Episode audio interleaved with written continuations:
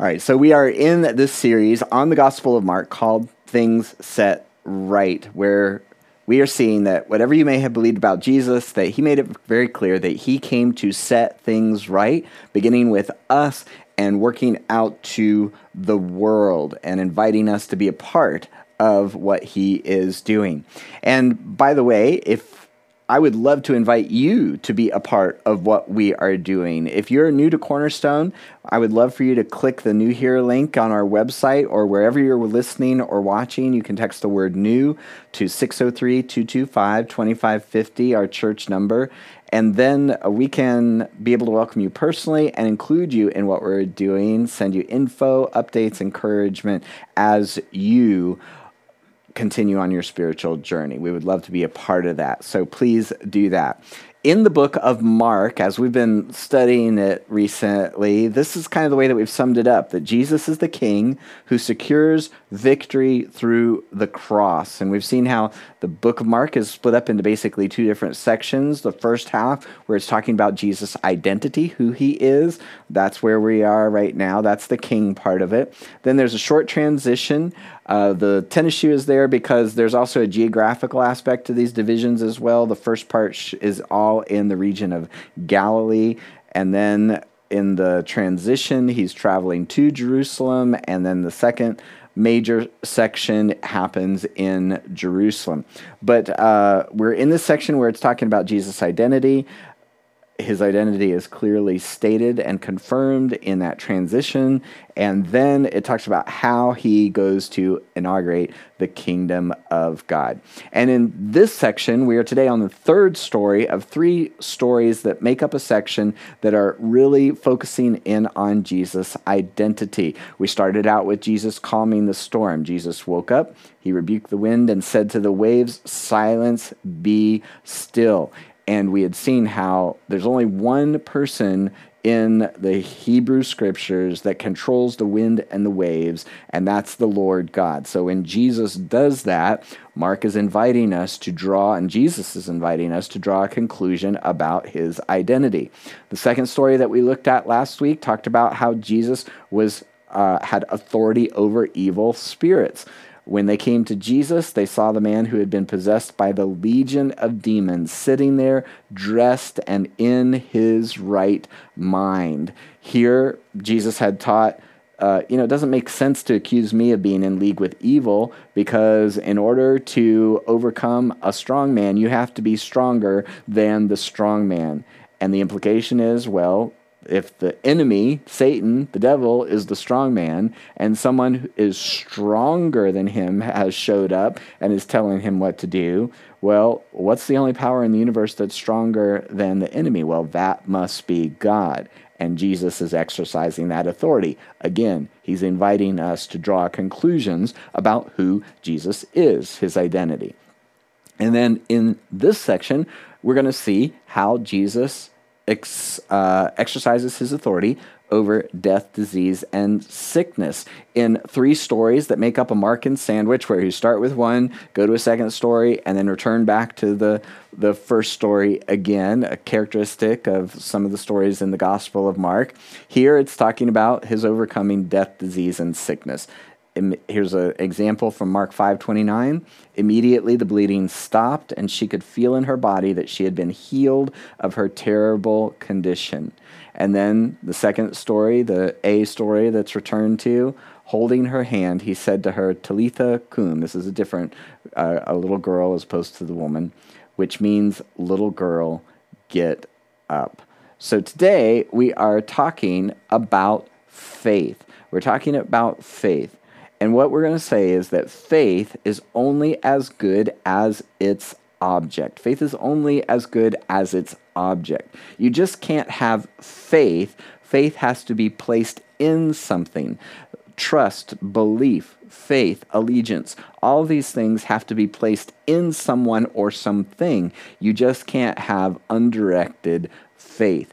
And faith is only as good as its object. And so the challenge will be to examine the objects of our faith and trust.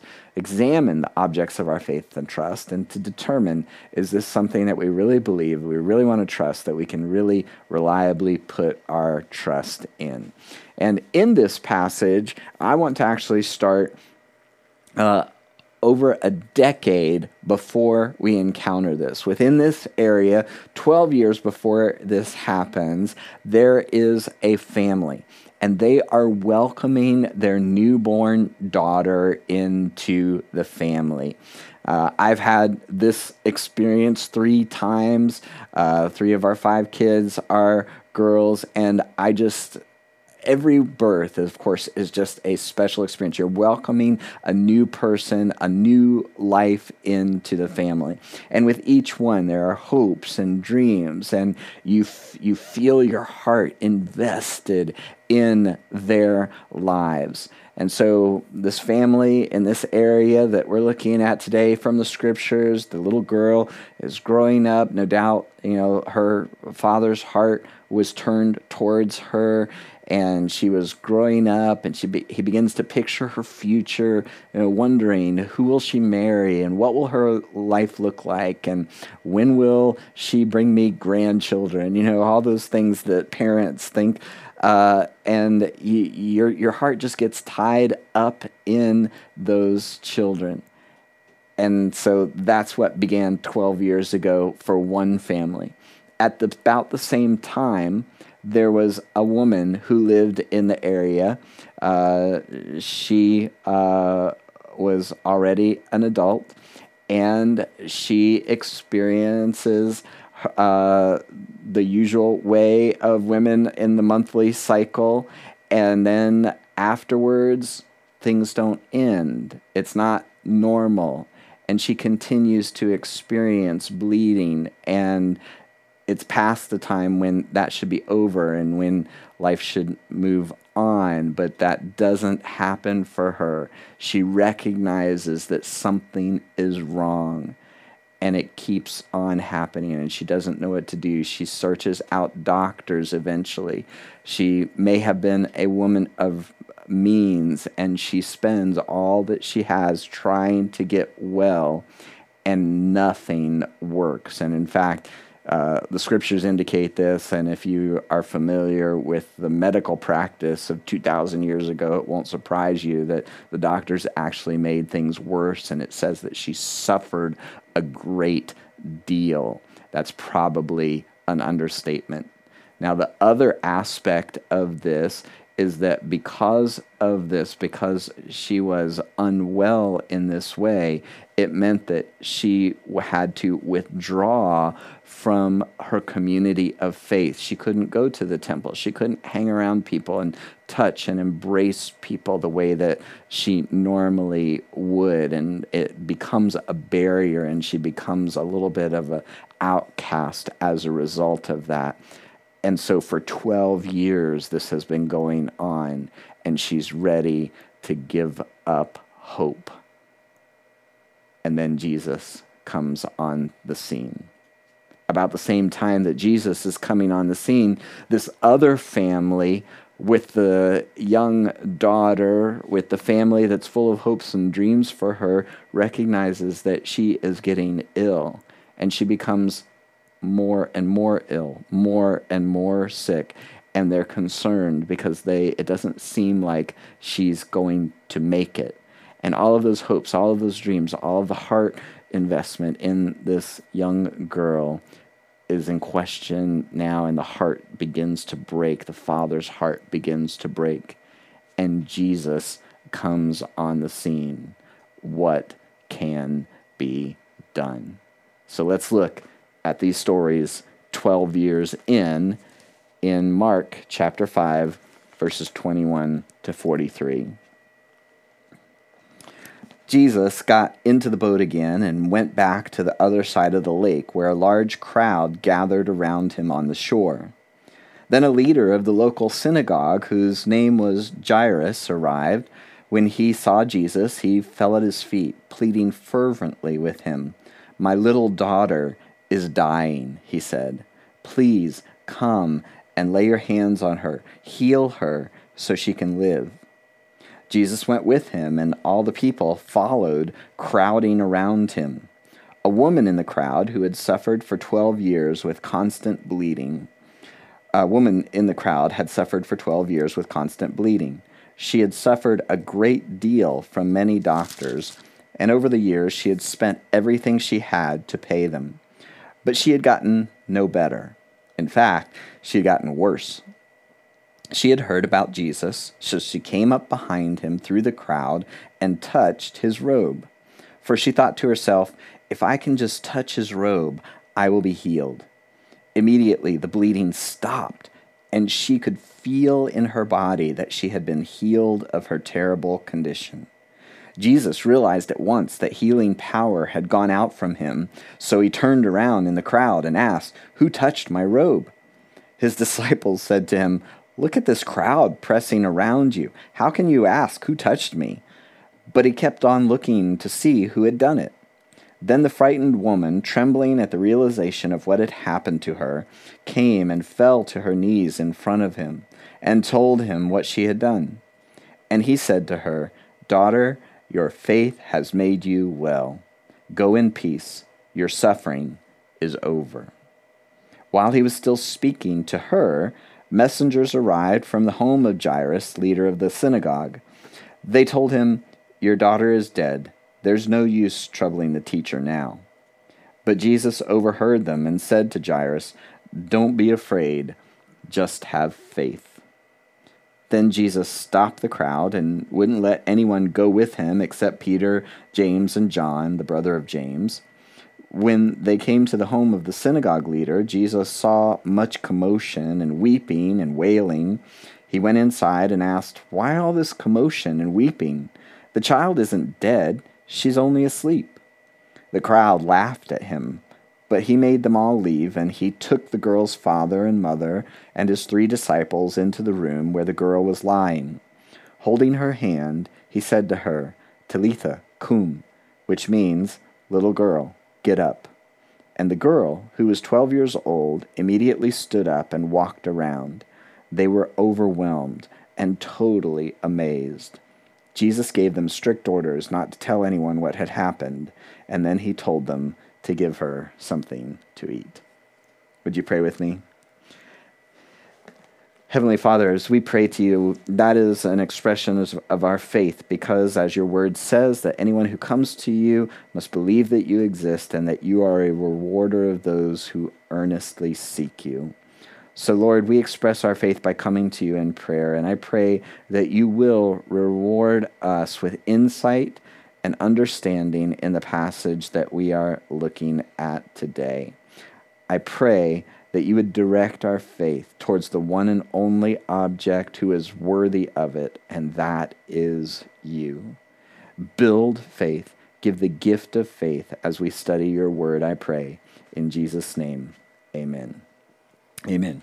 All right, so let's look at it together. Again, the bottom line is that faith is only as good as its object. You see, throughout this entire book, the Gospel of Mark, telling the story of Jesus, what Mark wants us to do is direct our faith towards Jesus, to know who he is and put our trust in him. It begins with the very first verse of the first chapter of Mark. This is the good news about Jesus. It's all about Jesus, the Messiah. He's the anointed one, he's the promised one, he is God's anointed agent to set things right the Son of God. He is the divine Son of God, fully man, fully human, fully God as well. So, in this story, I'm going to make a couple of observations that are leading us to this bottom line that the our faith is only as good as its object. And what the stories are showing us, what this experience is showing us, is that Jesus is worthy of our faith. The same message that Mark starts out his gospel with. So, a couple of observations in order to help understand what's going on here. The first one is this idea that touch transmits. Touch transmits. Uh, it's very interesting to see in the Old Testament law, the instructions that God gave to his ancient people. There are so many things about what you can and cannot touch. And looking at from a modern perspective, from an understanding of germs and the such, so much of it makes sense it would not have made sense to them in that way. This was thousands of years before we understood what germs and viruses and that kind of thing were. But there were certain things that they did or did not do. You didn't touch dead bodies. If you had uh, certain kinds of sickness, you weren't allowed to in, uh, to be with other people. There were hygiene uh, um, rules and regulations that were included. And they make sense to us now because they make sense from an understanding of the way things work. They didn't understand that, but they did understand that touch transmits. And usually, the way it worked, the way that the, the law was set up, uh, exclusively actually, was if you had something you didn't touch other people because that would transmit that to them. The touch transmitted. And the way that the scriptures talk about it is, is uh, uncleanness. So if you were ceremonially unclean, if there was something that was disqualifying to you, you didn't go around and touching or encountering other people because you would make them ceremonially unclean as well. So touch transmits. And it's you see that in the way that the story uh, unfolds. So in Mark 5 22, the leader of the local synagogue comes up, and when he saw Jesus, he falls at his feet. Now, uh, he has a request. He hears about Jesus, he's heard what's going on with Jesus. He's pleading fervently with him, My little daughter is dying. Please come and do what? Lay your hands on her. I want you to touch her. And then by doing so, he was hoping that that would transmit healing power because touch transmits. So that's one example. We see the same kind of thing happening in the second story as well. Again, communicating that faith is only as good as its object, that touch transmits, and also healing is expected. Healing is expected. Remember the summary of Jesus' teaching? The kingdom of God is at hand. I'm going to set things right, was kind of my paraphrase of it. Well, what's the setting things right? Well, part of that is that everything that is broken and wrong and not right is going to be set right, and that includes bodies as well. Sometimes healing is described as wholeness, it's putting things right, it's making things whole. So when the woman encounters Jesus, who has been suffering for 12 years, she knows that if Jesus is who he says he is, then healing is expected. That's part of the deal of the kingdom of God. In Mark 5:25, a woman in the crowd had suffered for 12 years with constant bleeding. She had suffered a great deal from many doctors and over the years had spent everything she had. But now she hears about Jesus. So she comes up behind him through the crowd and touches his robe. She's doing this uh, secretly. And what's part of the reason for that? Well, she knows that she's not supposed to touch other people because she has this illness or disease. And so to touch the rabbi would commute would make him ceremonially unclean. That would not be appreciated, it would not be appropriate, but she believes that maybe if she can just touch the hem of his garment that he, she can be made well. And in fact, it states this explicitly. This is her thinking. Mark 5:28. She thought to herself, if I can just touch his robe, I will be healed. Now, where would she have gotten this idea that just to touch his robe would transmit healing power? Evidently, it was something that many people had picked up on. In Mark 6:56, it says, "Whenever he, talking about Jesus, went in villages, cities, or the countryside, they brought the sick out to the marketplaces. Now, we've seen this before. Jesus had a reputation as a healer. Wherever he went, people brought their sick to him. But what were they thinking? they begged him to let the sick touch at least the fringe of his robe, and all who touched him were healed. So, evidently, this was a common understanding, and it actually worked. So, she was not off base with that. But where does this idea come from? This is really interesting because remember, the Gospel of Mark is designed to help you to see that Jesus is the Messiah and the Son of God. And this is part of that convincing agenda. Uh, way back in ancient Israelite times, in one of the first books of the Bible, Numbers 15, verse 38, it says this Throughout the generations to come, you must make tassels for the hem of hems of your clothing and attach them with a blue cord. Now, I've been telling you about the, the TV series The Chosen. Google it if you want to find it. So good. And here's a, a, screenshot from one of the episodes that shows what's going on. This is a wedding scene, and here you have the rabbi, and he's wearing this prayer shawl. And right here, there is a long tassel with a blue cord that is set on the corner of the garments. And in fact, as you're watching this show, you'll see that most of Jesus' disciples and Jesus himself are wearing these tassels on the corners of their garments like they would have done. Now, what's the purpose of that? Back in Numbers, when you see the tassels, you will remember and obey all the commands of the Lord. It was a visual reminder that you belong to the Lord and to remind you to follow the Lord wholeheartedly. Now, much later, the prophet Malachi is talking about that time that Jesus is inaugurating when things will be set right. And he talks about the judgment that's going to come and the deliverance, the rescue, the salvation that's going to come as well. When he's talking about that salvation, this is a, a segment from that, from Malachi chapter 4, verse 2. But for you who fear my name, the Sun of Righteousness will rise with healing in his wings. This is clearly talking about that messianic promise. And he says, when, when that one comes, and he's described here as the Sun of Righteousness, the idea that as he appears on the scene, as the sun rises and brings light, when the Son of God appears on the scene, he's going to bring righteousness. He rises with healing in his wings.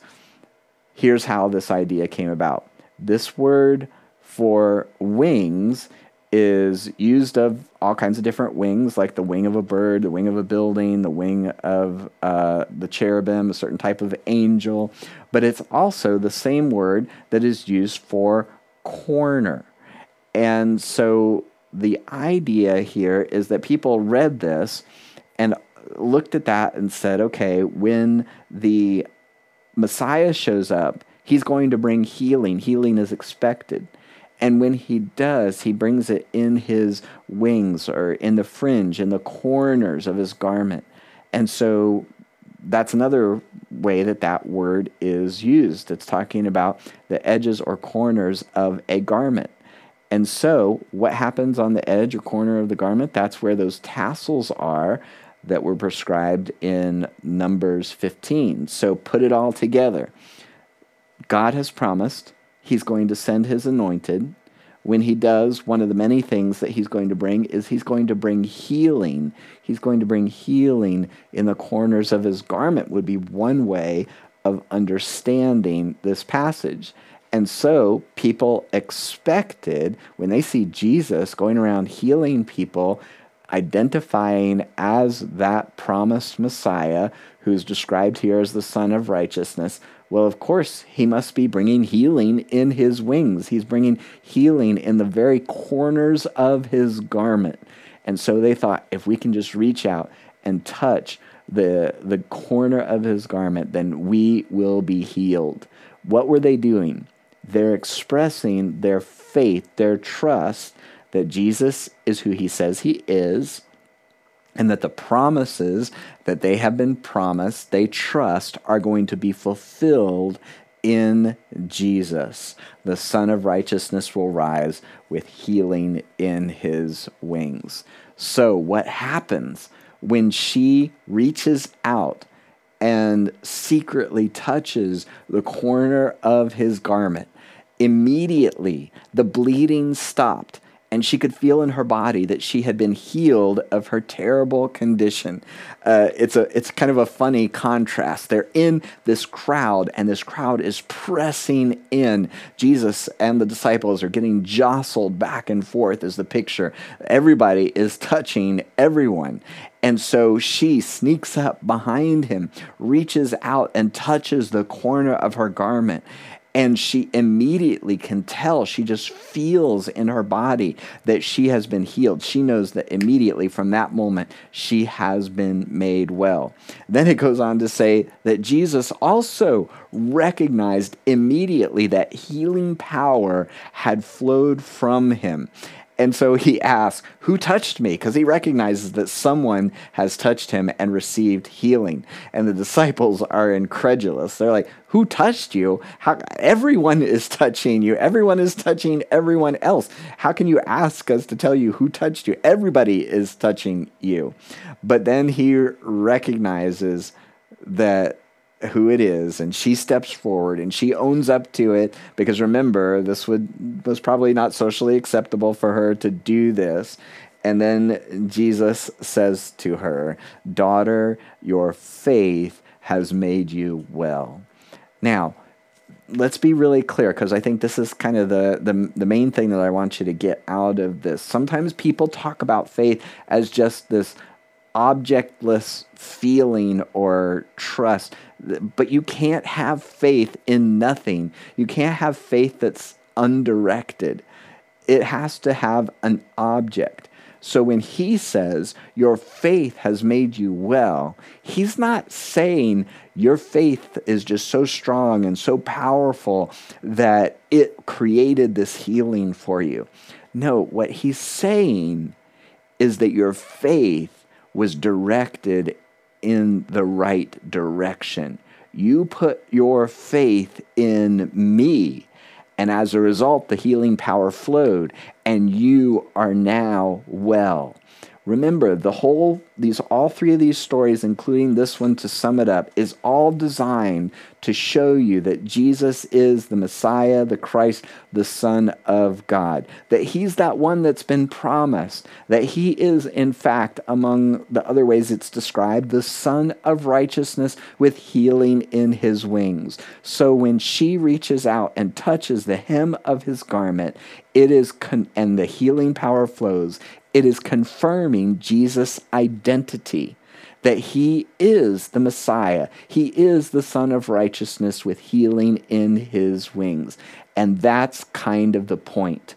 You might wonder, as I have, why doesn't everyone get healed? If healing is expected, if healing is a part of the kingdom of God, why is there so much uh, oppression and suffering and sickness and death in the world? Some people experienced healing, but there were certainly some people who did not in Jesus' day. And definitely we see and experience this in our lives. Well, part of the reason for Jesus' miracles, and in fact, I think the main reason, is not some flashy show, it's not to entertain, it alleviates suffering, but beyond that, it confirms Jesus' identity. It confirms Jesus' identity. And that's kind of the point. When we see these things happening, we're supposed to draw a conclusion about who Jesus is and his power and his identity. And that is the point. Now, it's a foretaste of something that will be universal. There will be a day when every tear is wiped away, when death, sickness, disease, dying are all in the past. They're all the old order of things and the completely new order will take charge. But what we experience now is a foretaste, a uh, a little glimpse into that. And when we do, we're supposed to recognize that our faith is supposed to be in Jesus. So that's what's going on. Your faith has made you well. Why? Because it was placed in the right object, it was focused in the right direction. So he says, Go in peace, shalom, your suffering is over. What, what, a, what an amazing, amazing, comforting, encouraging uh, word for her to hear that she can go now in peace. Her life for 12 years has been turmoil. Now she has peace. Your suffering is over. Her suffering has been unceasing for 12 years. Now it's over. So, A, Jairus shows up, asks for Jesus to come and heal his daughter. B, the woman sneaks up behind Jesus because her faith is placed in the right object. She receives healing. And now back to A, the story of Jairus again. While he, Jesus, was still speaking to her, the woman who was just healed, messengers arrived from the home of Jairus, the leader of the synagogue. They told him, Your daughter is dead. There's no use troubling the teacher now it, it might be hard to remember if you're familiar with this story as I was that it started out with Jairus asking Jesus to heal his daughter, not that, that, that I mean that was the uh, that was the understanding, that was the expectation. She's sick, do something to prevent her death. Heal her. Come and lay hands on her and let that healing power be transmitted to her in the same way that we've just seen Jesus do in the case of the woman. Healing power was transmitted by touch. But now the daughter has passed away. It's too late for healing. She's already dead. But look what happens here. But Jesus overheard them. He heard what was going on. He heard the message that Jairus receives and said to him, don't be afraid, just have faith. Only faith, only trust. I kind of pictured this where Jairus is coming along with the crowd. There's been this healing with the woman, and then he gets the messengers come up and they're having this conversation. You can just see his heart break and his body just slump with that news. And then I picture him looking up not looking for anything or anyone in particular, but he looks up and I the way I picture it is Jesus is looking right at him and he says, "Don't be afraid. Only faith, only trust, only belief. Just have faith." and he encouraged i mean what does what does that even mean? You know what, what could he expect? His his daughter has passed away. It's too late for healing. But jesus is telling him just direct your faith in the right object and all will be well why? Because faith is only as good as its object. And when you put your faith and trust, when you declare your allegiance to Jesus, you will find that Jesus' power exceeds expectation. His power exceeds expectation. So even though Jairus has been told that it's not worth the trip anymore, Jesus and the whole entourage go. He separates out three of the disciples and the girl's mother and father. They are entering into the family home. The mourners are there. And Jesus says, What's all this commotion? The girl is only asleep. And they laugh at him because they know that she is dead. Sometimes sleep is used as a metaphor for death because we will all rise at the resurrection uh, some to eternal life, some to eternal death. But we all rise, so we're all asleep in death. This little entourage goes in to where the girl's body is. She is dead and gone. But remember, touch transmits, and the healing power of Jesus is expected if he is who he says he is. And in Mark 5:41, it says holding her hand Think of the tenderness. And this is just one of the many eyewitness details that show up in the story. Peter was there. This is Peter's preaching, most likely. He remembers that Jesus reaches out and holds the dead girl's hand. He says to her, Talitha cum. This is Aramaic, the actual words that would have been spoken. Again, eyewitness testimony, actual words. Mark translates it for us Little girl, get up, arise. And the girl, who was 12 years old, immediately stood up and walked around. They were overwhelmed and totally amazed.